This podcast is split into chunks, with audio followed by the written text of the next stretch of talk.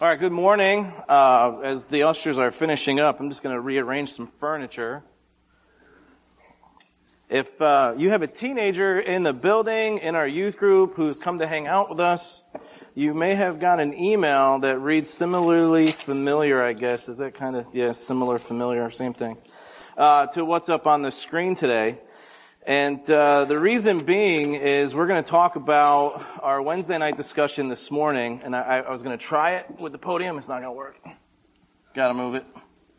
It's like an anchor. Like I feel like I have to stand there, and that would just it wouldn't work. So um, Pastor John is away, and, and he asked if I would uh, be able to put something together, and I said, you know, I got a great idea. I said, what if I took my Wednesday night and we did it on Sunday just to. Uh, kind of not just for the teen's sake, but for the parents and some of the other folks who are kind of wondering, hey, what's going on with youth group, just to give you a little bit of a taste of what we talk about on Wednesday nights. And we just started this new study called Vivid. It's a six week study through the book of James. And the goal is to understand what in our life impacts us that keeps us from living this vivid faith.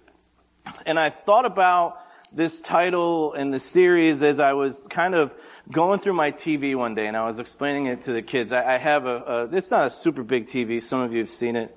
Uh, but you go into the menu and you can change the settings and there's a screen setting you can change. And you click onto it and there's a cinema setting and it makes everything kind of dim and it looks like a movie theater, I guess. I don't know.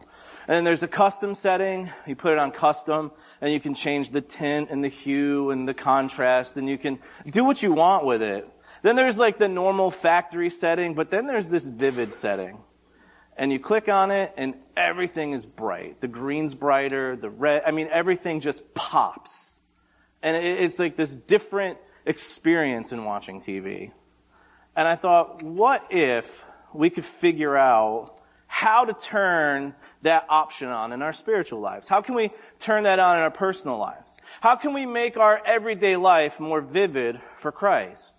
So, uh, for the next couple of weeks, we're going to be hanging out in the book of James, and that's where we're going to spend a little bit of time this morning. And I, I'm really going to try to do this much like I do with the teenagers. So, if some of you are like, eh, it seems kind of elementary, it seems kind of, hey, it's okay. Just try to key in, take what you can from it. This is, like I said, like, like a little bit of a snapshot of what we are doing with your kids, your teenagers, um, on Wednesday nights, and we're having some fun with them. So, one of the things, the very first thing that we have to figure out, and I tell the kids this all the time, in, in figuring out how we go from one step to the next and we move in our spiritual lives, there's one constant thing, apart from the power that Christ is pouring into us, that we're always going to face. We're always going to fight it.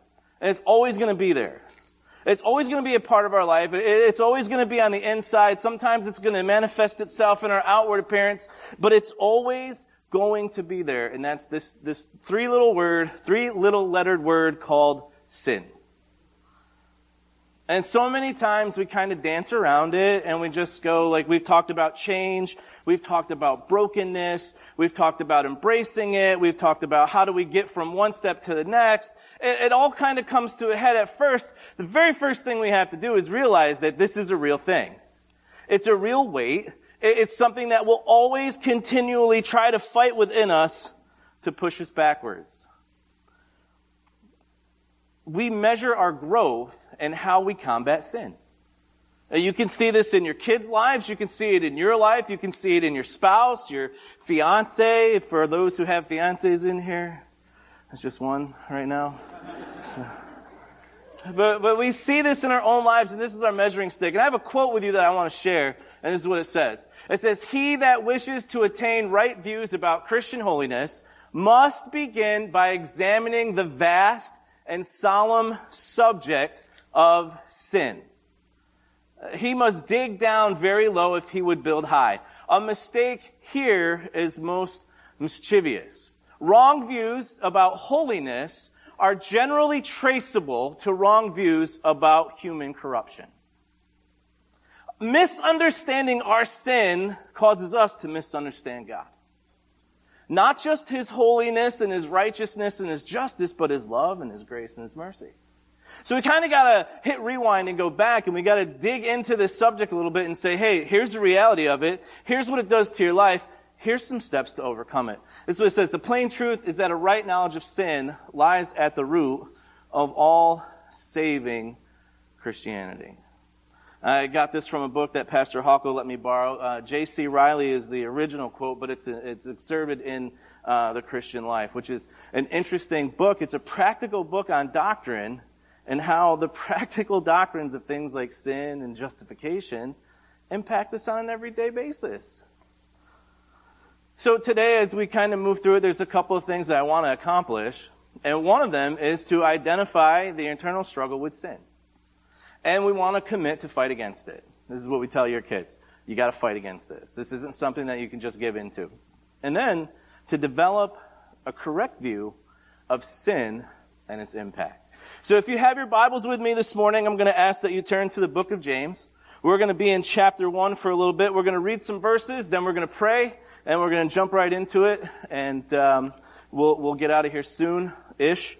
My uh, my wife has junior church today, so she said if you could keep it to like a half hour. I said, when if I ever kept anything to a half hour? You're lucky if I get out of here in an hour.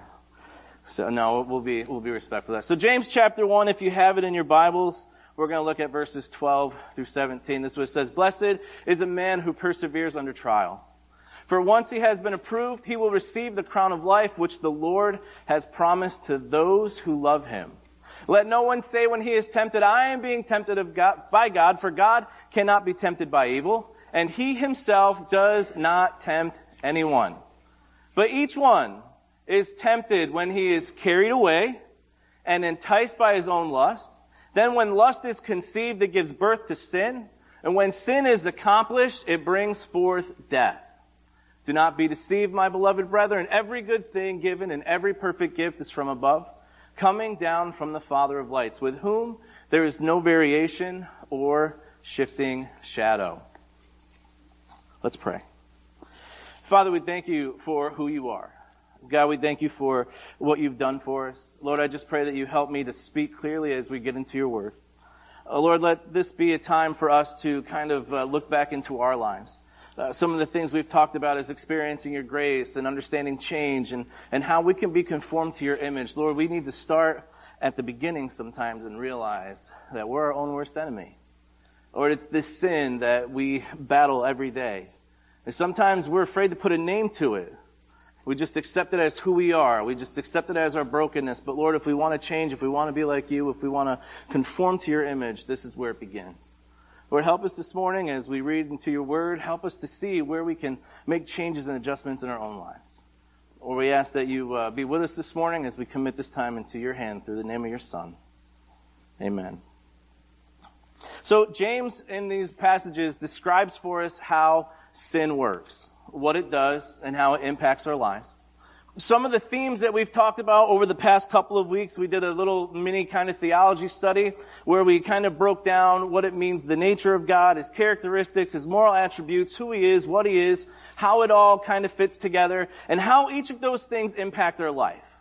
So this is kind of where we find ourselves to be. And where we start off is understanding we know the omnis, right? God is omnipresent. He's omniscient. We get all that. He's all powerful. We're going to work today off of the assumption that everybody already knows what that means because I don't have the time to go back into that. So God's all knowing. He's all powerful. He's everlasting. From that, we can build these fancy if and then statements. If God knows everything, he knows what I'm struggling with. He knows how to help me. He knows where I'm falling. He knows A, B, and C. Like we, we can build those. And then when we look at his uh, moral attributes, the things that he is, that are his character, his righteousness, his holiness, his requirement for justice, his love, his nature, things that make God who he is by his, his understanding of, of who we are and how we experience him. And these are the things that he pours out into us. And again, we're going to work with the assumption that everybody in here knows all that because we don't have time to unpack all that. If you don't, and you're like, hey, what's, uh, uh, set up, hey, come talk with us. Come find time to say, what is, what when you say God is love, what's it mean? You say God requires justice. What does that mean? Because the way I see the world, there's really justice nowhere, right? So come talk to us. We can sort that out. So what's important to remember in this uh, study as we get started is, is James lets us know right at the beginning where this problem comes from. It doesn't come from God. Temptation is not a God thing. And somebody asked this question, what's the difference between a test, testing, and temptation? Temptation is never ever going to impact your spiritual life in a positive way by giving into it. Never. When we talk about how does God test us, is it the same? God tests us in ways that are going to push us in our relationship with Him in the right way. We're going to find ourselves relying on His peace. We're going to find ourselves relying on His strength. Think of this. God tested Abraham. He said, pack up everything that you have and go. I'm just going to tell you where to go. And later on, he says, take your son, go sacrifice him. Those are tests. There's no sin in there. There's no temptation to sin. It's, will you obey God or will you not? Temptation is that desire that sits inside of us that says, eh, does God really mean what he says? I mean, is that really right? I mean, did God really say? Is that really what he meant? Do you really think he expects you to live up to all this stuff in this book? I can tell you, if you've ever had those feelings or thoughts, those are not from God. God's not going to make you think and say, God, yeah, I really, uh, I'm going to question everything that you have to say. I don't believe you. You're a liar. That's not, that's that battle within us. James tells us that uh, evil desires, evil desires pop up into our head, and we're going to talk about these each in a minute. They conceive, they give birth. This, this whole idea of, of sin and these evil desires, and then thinking about it, it takes action. It's a deliberate action. And I tell the kids, listen, here's what you have to understand. Temptation in and of itself is not sin. I want to steal a candy bar. I'm tempted to steal a candy bar. Okay. That doesn't, that doesn't equal sin. That means you have this desire that's inside of you that is battling against the spirit saying, don't steal the candy bar. Bad idea. Temptation requires action for us, for it to commit, to be turned into sin. And that's where the trouble comes. Because once we start taking these actions, and we tell the kids this, I told them this Wednesday night, that you have to think about it. We are tempted by it. Our evil desires pop up. It's something that drives us and says, man, I'm thinking about this. I'm thinking about committing this action. I'm thinking about committing this action. The more we think about committing that action, the less likely we are to not commit that action. Does that make sense? You think about it, think about it, think about it, think about it. Then it's just like, well, I might as well do it. And on the flip side of that, the more we do it, the less we're going to think about it the next time. We're just going to be more inclined to do it. It's this battle that's continually raging inside of us. And uh, I actually wrote down something that your daughter said because it fit perfectly. This battle is constant. It doesn't stop. It doesn't stop when you're 36 and a youth pastor. It doesn't stop when you're Ben's age leading worship. What? 40, 43, 44, somewhere around there. It doesn't stop. It doesn't stop. I was going with 45. All right, yeah. It doesn't stop. It's constant. It's continual. It doesn't matter how long you've been saved. It doesn't matter, hey, I grew up in church. You know, I, my dad's a pastor. My grandfather's a pastor. I'm like sixth generation ministry. It doesn't matter. It doesn't stop. It doesn't change. And the approach of temptation and what the devil uses in our lives does not change. It's a constant. Part of that constant is death. As James tells us, when sin is conceived, it goes its course. When it's done, it brings death. Paul tells us, for the wages of sin is death. There's a great but in that verse. But the gift of God is eternal life. And this is what I mean when I say if you don't have an understanding of what sin is, you don't have an understanding of what but the gift of God is eternal life means. Because if sin is just, eh, it's just a thing. Well, if, if, if, the Bible says that the result of our sin is death, it's this eternal separation from God. It's this limited power that as a Christian you have. It will equal death. It will bring death. It will bring death. That's what it says. Death. I, I don't want it. I want a life that's going to be empowered by the Spirit. I, I want it to be vivid. Am I going to struggle? Yeah. Am I going to fail? Yeah. Do I feel like sometimes when I get up and I get dressed and I walk into these doors that I'm a fraud? Yeah, can I tell you something? You probably do too. Yeah. I'm not anything special because I work with teens and I teach. Listen, I, you could tell her. I don't know if there's truer words. It will be a constant in your life.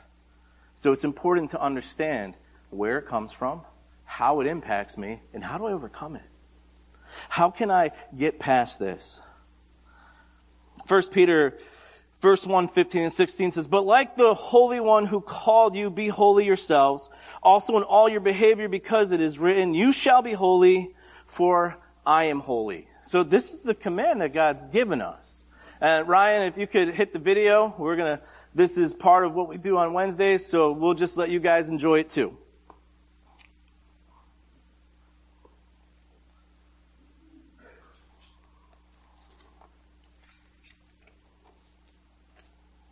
Oh, can you click on the middle of the slide? Usually you have to click in the middle of it.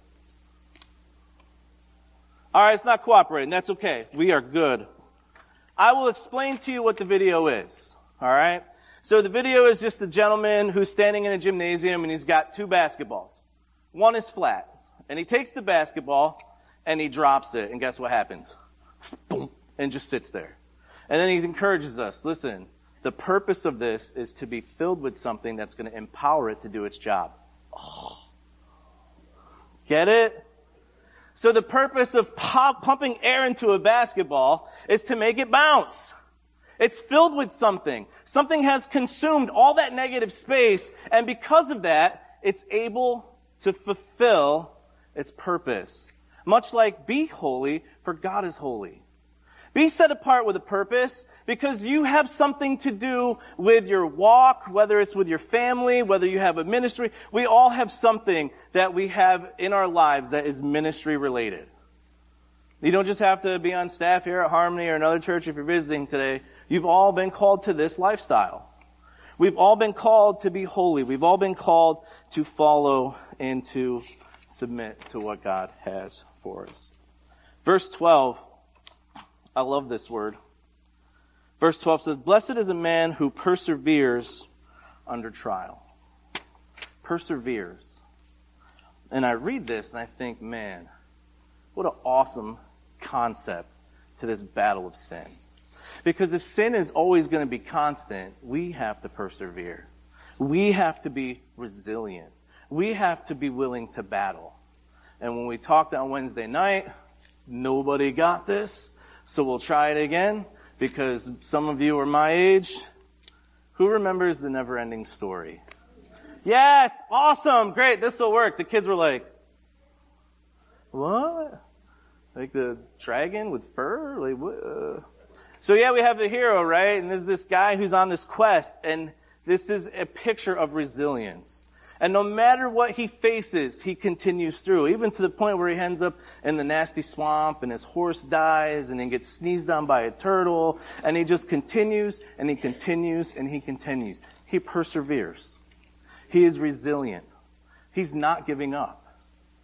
That's the language that James uses. Persevere. Don't give up. These next two verses we're going to look at 14 and 15 again.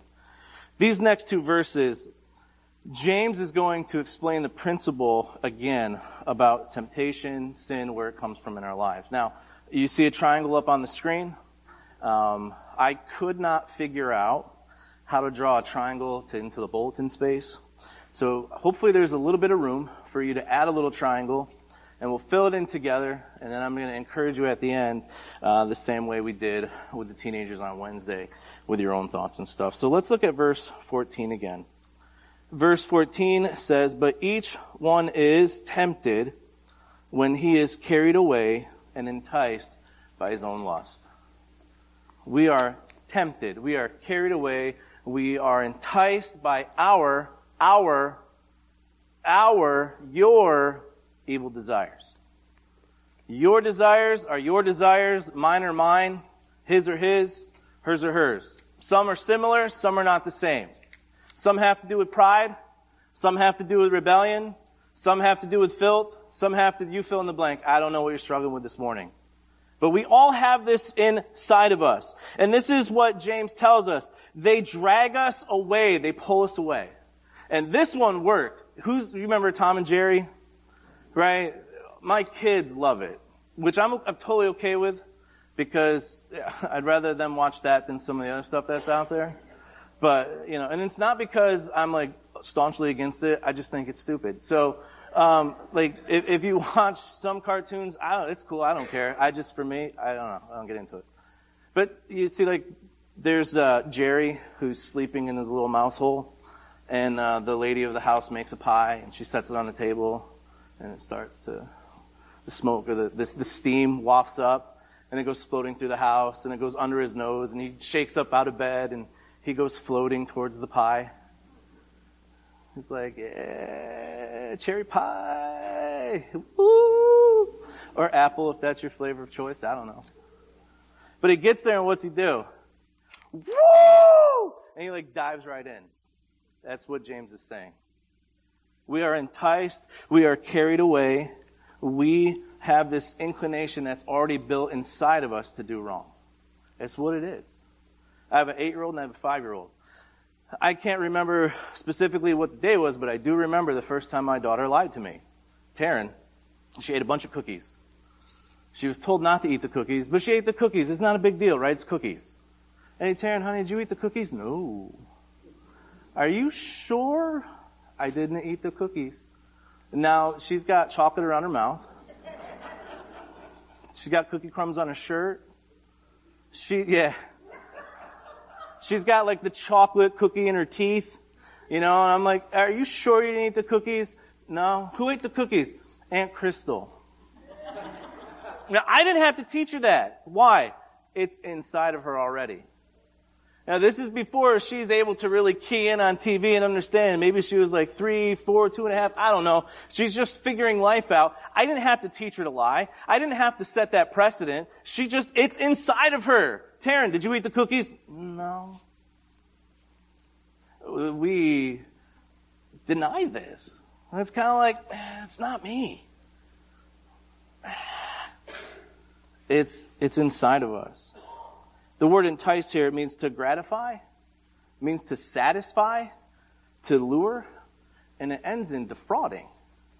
It defrauds who we are as children of God and in our character and in our integrity and in our ability to pursue holiness. It carries us away. It entices us. That leads to this word temptation. Evil desires, temptation, thinking about it. Now I want to get a little bit closer to it. And then it smells a little bit better. Now it looks a little bit better. Now no one over there is going to know because they're not even watching.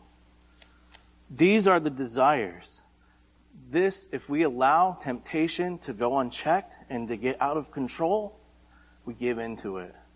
And that's where sin really starts to get that foothold in our lives.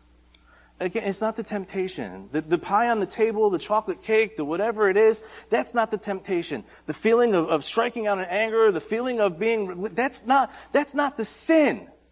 God expects that from us because we're not perfect. And it's in our nature to say, I'm going to stand as opposed. The Bible says, while we were yet sinners, while we were yet and still sinners, we were enemies of God and we're still, there's parts of us that are enemies with God. When we give in to that temptation, this is when it becomes sin. Temptation acted upon becomes sin. And again, rewind it back. The more I think about it, the more likely I am to do it. That doesn't necessarily mean that every time I think about it, I'm going to do it. What it means is I'm going to think about it. I'm going to think about it. I'm going to get closer to it. I'm going to get closer to it. Maybe you stop. Maybe something reels you back in. Maybe someone says, Hey, what are you doing over there? Nothing. I was just, you know, there's a pie. It was a thing. I just, but I didn't touch it. I promise. But that doesn't always happen, does it? So yeah, sometimes we think about it and think about it and something clicks in our head and goes, you know what? I, I shouldn't do that. This isn't right. I need to stop. Temptation gives birth to actions. It brings sin. Sin ultimately results in death. Sometimes it results in physical death. The question was asked last week Does my sin always result in physical something or other? Sickness, pain, suffering. Uh, I know Pastor John briefly mentioned it and answered it. The answer to that is yes and no. If I want to be promiscuous and I want to behave in a way that's going to be reckless and immoral and I contract some type of disease, guess what? That's a physical punishment for my sin. And it happens. If I go out to a party and I get ridiculously drunk and I get behind the wheel of my car and I wrap it around a tree and I lose my leg, guess what? That is an immediate physical punishment for my sin. It happens. What happens more often than not, though, is the spiritual death that we experience. Even if we're reborn, and even if we're alive in Christ, and even if that power is within us, the more we push towards sin, the more it becomes part of our nature, the more we close ourselves off to what the Spirit can do in our life. The, the, the, harder it makes the Spirit say, hey, stop what you're doing. Don't do that. Don't, uh, your parents, hey, don't do this. Shut up, mom. Shut up, dad. I don't have to listen to you. Spiritual death. Part of being a new creature, this new creation in Christ, is this new life. And having this new life gives us this power to overcome sin, to overcome temptation. It's being dedicated to follow the will of God in your life, which is another thing that we talked about. What's God's will for my life? Read the book of John. First and foremost, it's to accept Him and to trust Him, to be delivered from death, and to be given this new life. Well, what comes next? To be conformed and pressed into this mold of Christ. To become more like Christ every day. To figure out what that means. Well, here's a good spot to start. How do I be more like Christ? How about sin a little bit less each day? Start there. Some people are like, well, I, I can't be perfect. I can't, you know, I've got all this filth in my life. Okay, that's fine. Uh, pick one thing. Pick one thing today to commit to to say, you know what? I'm not going to let my anger have a hold of me anymore. I'm not going to let my pride have a hold of me anymore. I'm not going to let my rebellion. I'm not going to let drugs. I'm not going to let alcohol. I'm not going to let sex. I'm not going to let filth. I'm not going to let vulgarities. I'm not, I'm going to make a stance and say, this I will give up. And guess what? Then you'll go, well, what's next? What's next? What's next? Why? Because you want to talk about an awesome addiction? Get addicted to the Spirit working in your life. Isn't what Paul tells us? Don't be drunk with wine, but be drunk on the Holy Spirit, man. Let that consume you. Let that empower you. Let that lead you. That's powerful living. True followers of Christ, we seek to be liberated from sin. I need Teddy to come up here for a second. Connor's not in here. I was going to use Connor, but he's not here today. Can I steal this chair for just a second? I'm so sorry. So Teddy's going to be my friend. How you doing, Teddy? Me and Teddy are uh, pretty similar in size, so this isn't going to work for me. Right? He's a little bit bigger. I'm going to represent sin. Well, I was, but I'm going to change it up on you. Didn't know that yet. All right. So Teddy is a believer. Xander, can I borrow you for a second? Xander is going to be my, my friend. Because here's the difference. Come here, Xander. Xander, you're going to represent sin for me, all right? Now we look at this and we go, this is no contest. A street fight to end all street fights. Xander versus Teddy. Xander, here's what I'm going to ask you to sit in the chair. Because this is all sin has to do. Go ahead, Teddy. Put your feet up on them.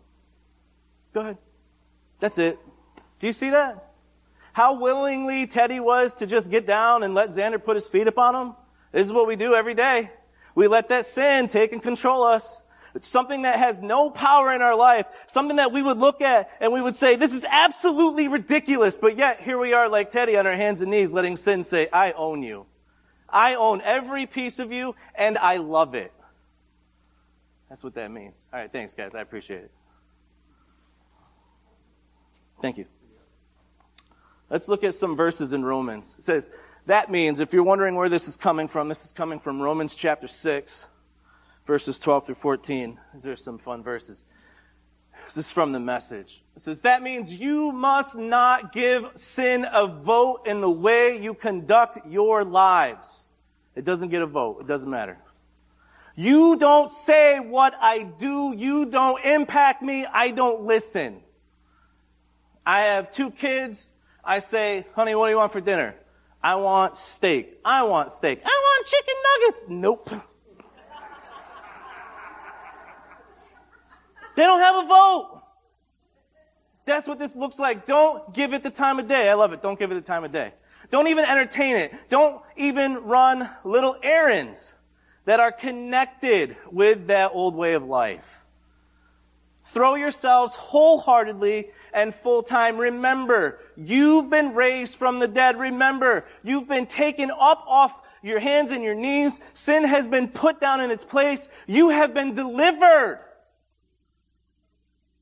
into God's way of doing things.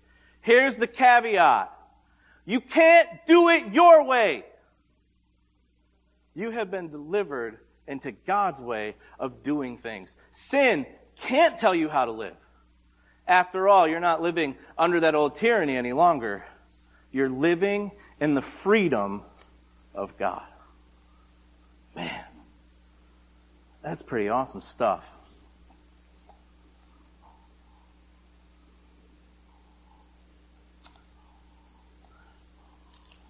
What's pretty awesome is at the end of verse 17. This is what James says. I'm back in James now. It says, Every good thing given in every perfect gift is from, coming, is from above, coming down from the Father of lights, with whom there is no variation or shifting shadows. You know what's also awesome, a part of this verse is in 1 Corinthians chapter 10, verse 13. It says, There's no temptation. There's no temptation. Listen, there's no temptation that you face that God has not already provided a way of escape. You have been delivered into God's way of doing things. God's way of doing things sometimes means it smells great, but it's not right.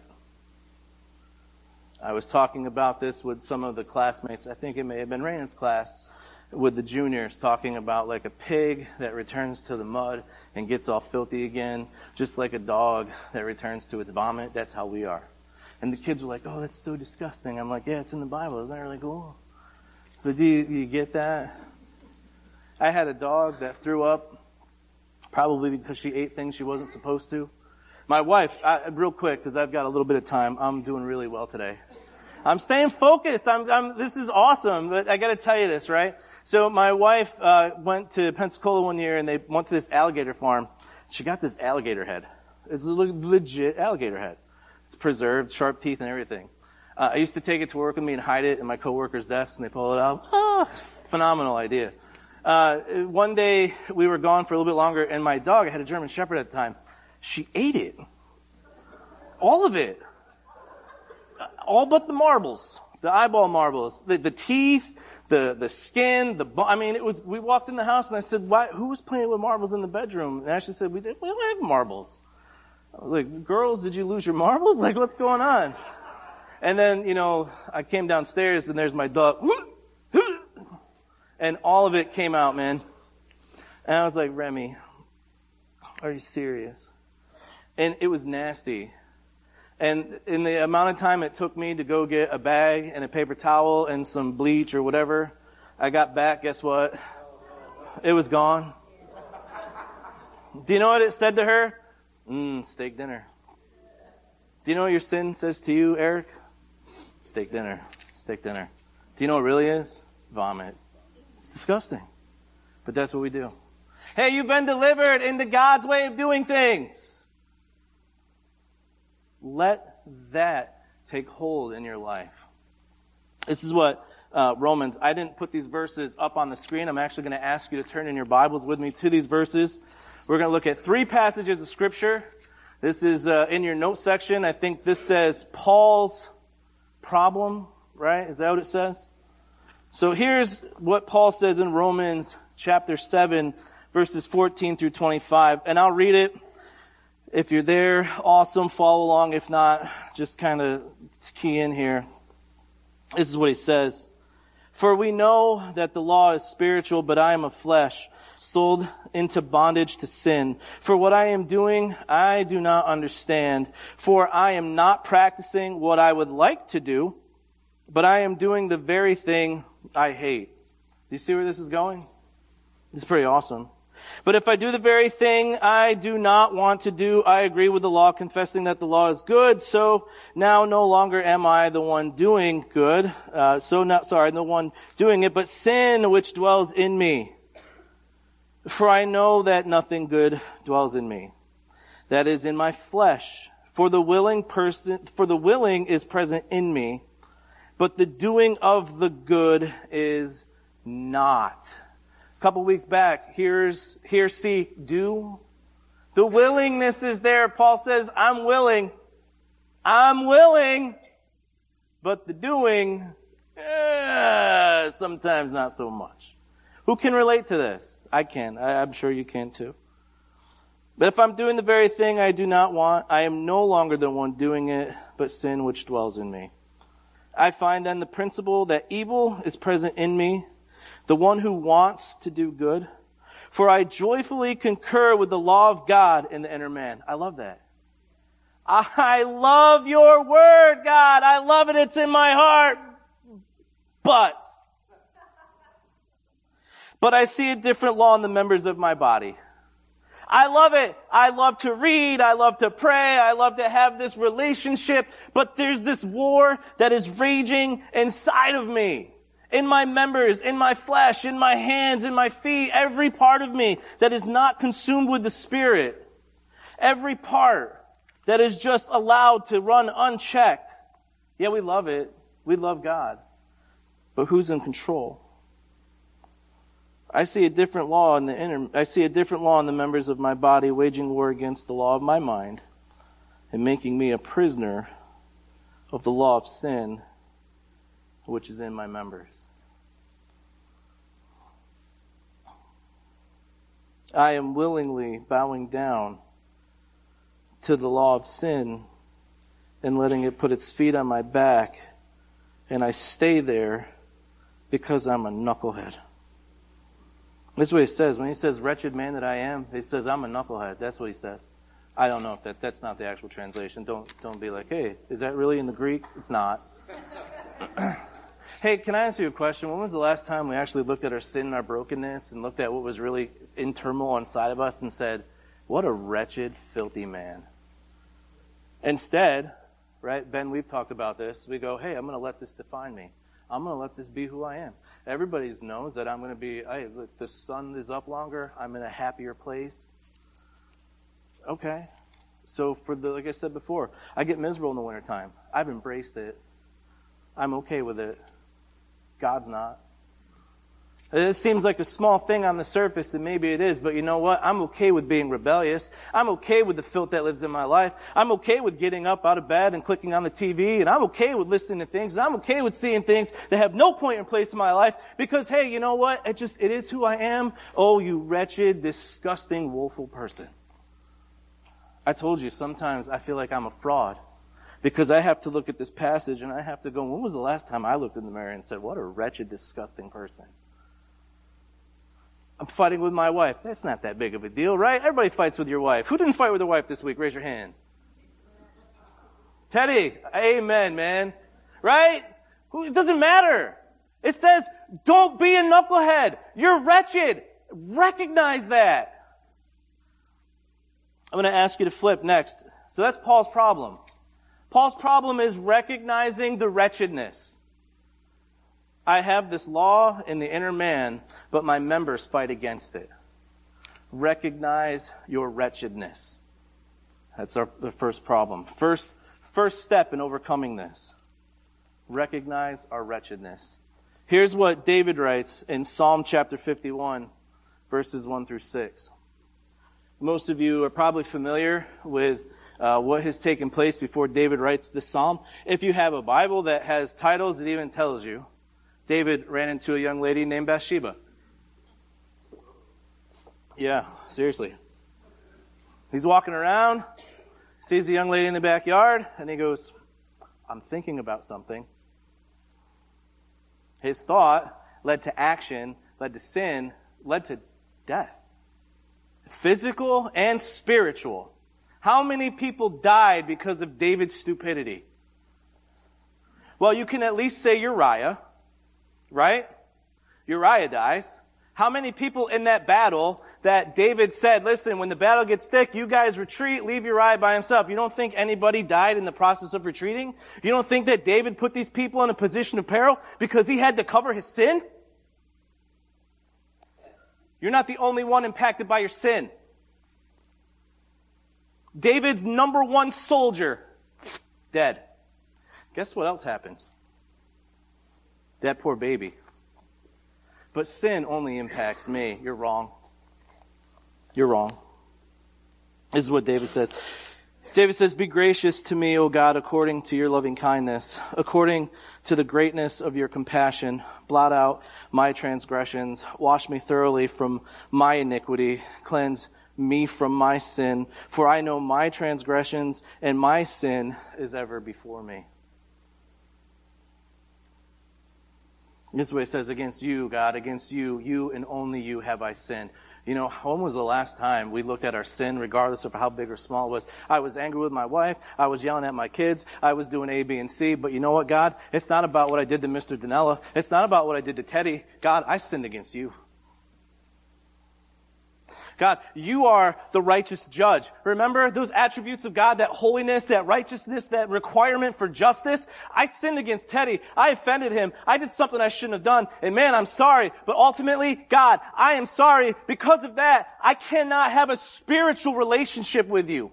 I cannot be empowered by your spirit to overcome this the more I give into it because I'm wretched. Recognize our wretchedness. This is David's desire. David says, I have sinned against you. When was the last time we stopped and said, you know what, God? I sinned against you. You are holy. You are righteous. You have set me apart for a purpose, and God, I have refused to do it. I have sinned against you. I've done what's evil in your sight, so that you are justified when you speak and blameless when you judge. This is amazing to me because David recognizes and says, you know what? You could just destroy me and strike me dead right now, and it would totally be fine. And you know what else, God? I deserve it. I absolutely deserve it. He said, Behold, I was brought forth in iniquity, and in my sin my mother conceived me. Behold, you desire truth in the innermost being, and in the hidden part you will make me known your wisdom. Hey, I want to overcome sin. Hey, build this psalm into your prayer life. God, I've sinned against you. Fill me with your wisdom. And then if you read the rest of the psalm, he goes through this purification process. Hey, that's us too. We got to go through this purification process. Recognizing our wretchedness, understanding, building this prayer into our life. God, this is a right focus. This is a right understanding of what sin is. This is the right understanding of the impact it has on our life, and this is the right way to deal with it. We don't just cover it up and say, it's totally okay, it's not a big deal. Like, it just is what it is, man. It makes me cool. It makes you stupid. It makes you a wretch. That's what Paul said. Last verse as we close. You guys are familiar, I'm assuming, with Daniel. We're not going to read the whole verse. I put the whole one up there, but we just need the first part of it. We're not going to take it out of context. We're just going to read it. We're going to take it for what it is. We're going to figure out how to apply it to our life. This is Daniel. They're taken out of, uh, they're taken into exile. You know, they're put before the king. They're being fed all the meat and this and that. And David said, Daniel says this. Daniel made up his mind that he would not defile himself with the king's choice food, wine, blah, blah, blah, blah. David made up his mind that he would not defile himself. Does anybody have the King James in here? No? Um, here's what I like about the King James when it says this. But Daniel purposed in his heart, in his innermost being, and who he was, he purposed in his heart that he would not defile himself. Do you know what that means? That means David was willing to, David, Daniel was willing to be totally accountable to God. Not only that, he had some friends that he hung out with. Those became his accountability partners too. He had built things into his life and he honored those commitments. Remember later on, we're only going to pray to you, but Daniel's praying in his room. What's going on? He stayed faithful. He purposed, he decided, he made up his mind, and he honored it. If you go further on into Daniel, it talks about pretty much everyone fell away. They all went the way of, of the, the, the captive, uh, the, the, the, into captivity. They all started worshiping the other gods. And David's heart, or, I keep saying it, Daniel's heart is broken. And he's poured out and he says, listen, everybody's turned their back on you, God, but I will stay faithful. This is character. This is his plan to purpose. You know, that looks differently for all of us. And I, I told the kids this on Wednesday night. You know, if you can't control what you're looking at on your phones, maybe put a little password in there that causes you to think of something that changes your mind. I, I, the, the, the, specific uh, location slips my mind, but in Proverbs, there's an awesome Proverbs that says, A man without boundaries is like a city without walls. Wow. You know, maybe just putting that into your phone every time you bring up a browser, maybe that's your new internet password. I don't know.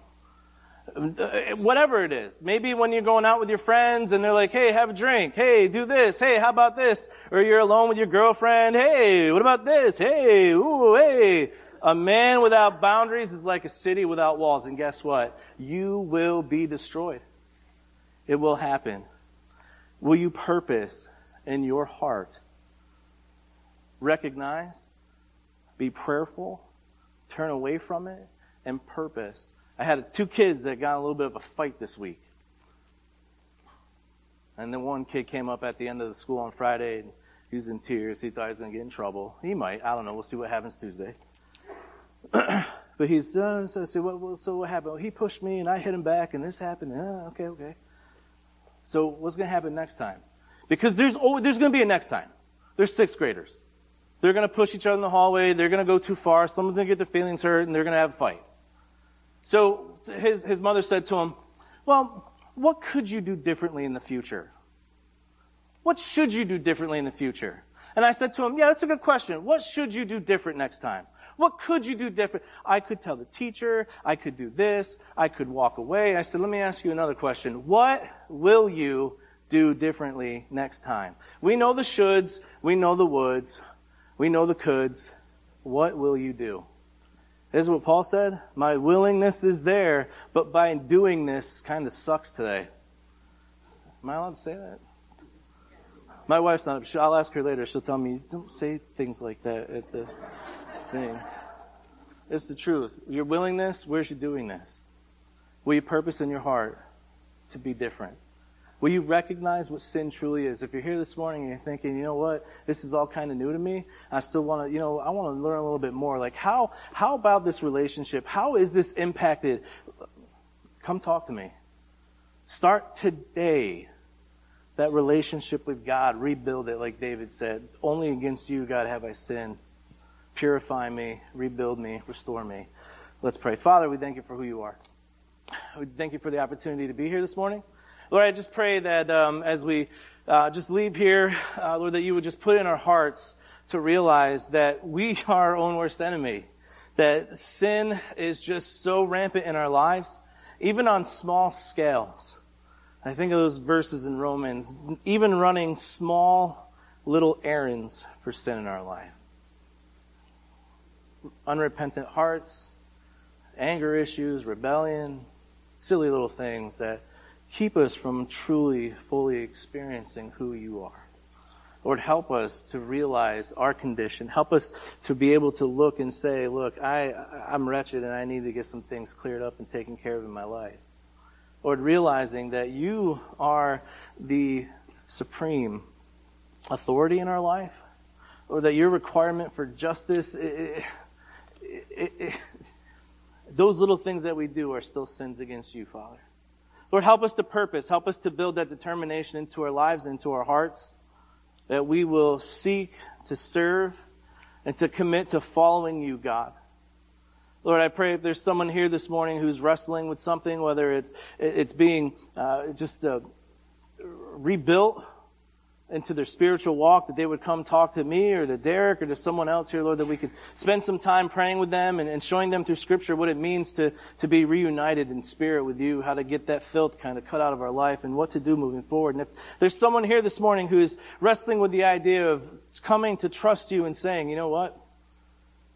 I recognize that there's a whole lot of stuff in me that needs to go. This is where it starts. Lord, you have empowered us. You have given us the freedom you have brought us up into doing your will. Lord, we ask these things in your name. Amen. All right, thank you for joining us this morning. I greatly appreciate it. I was almost done at 11:30, but it was close enough.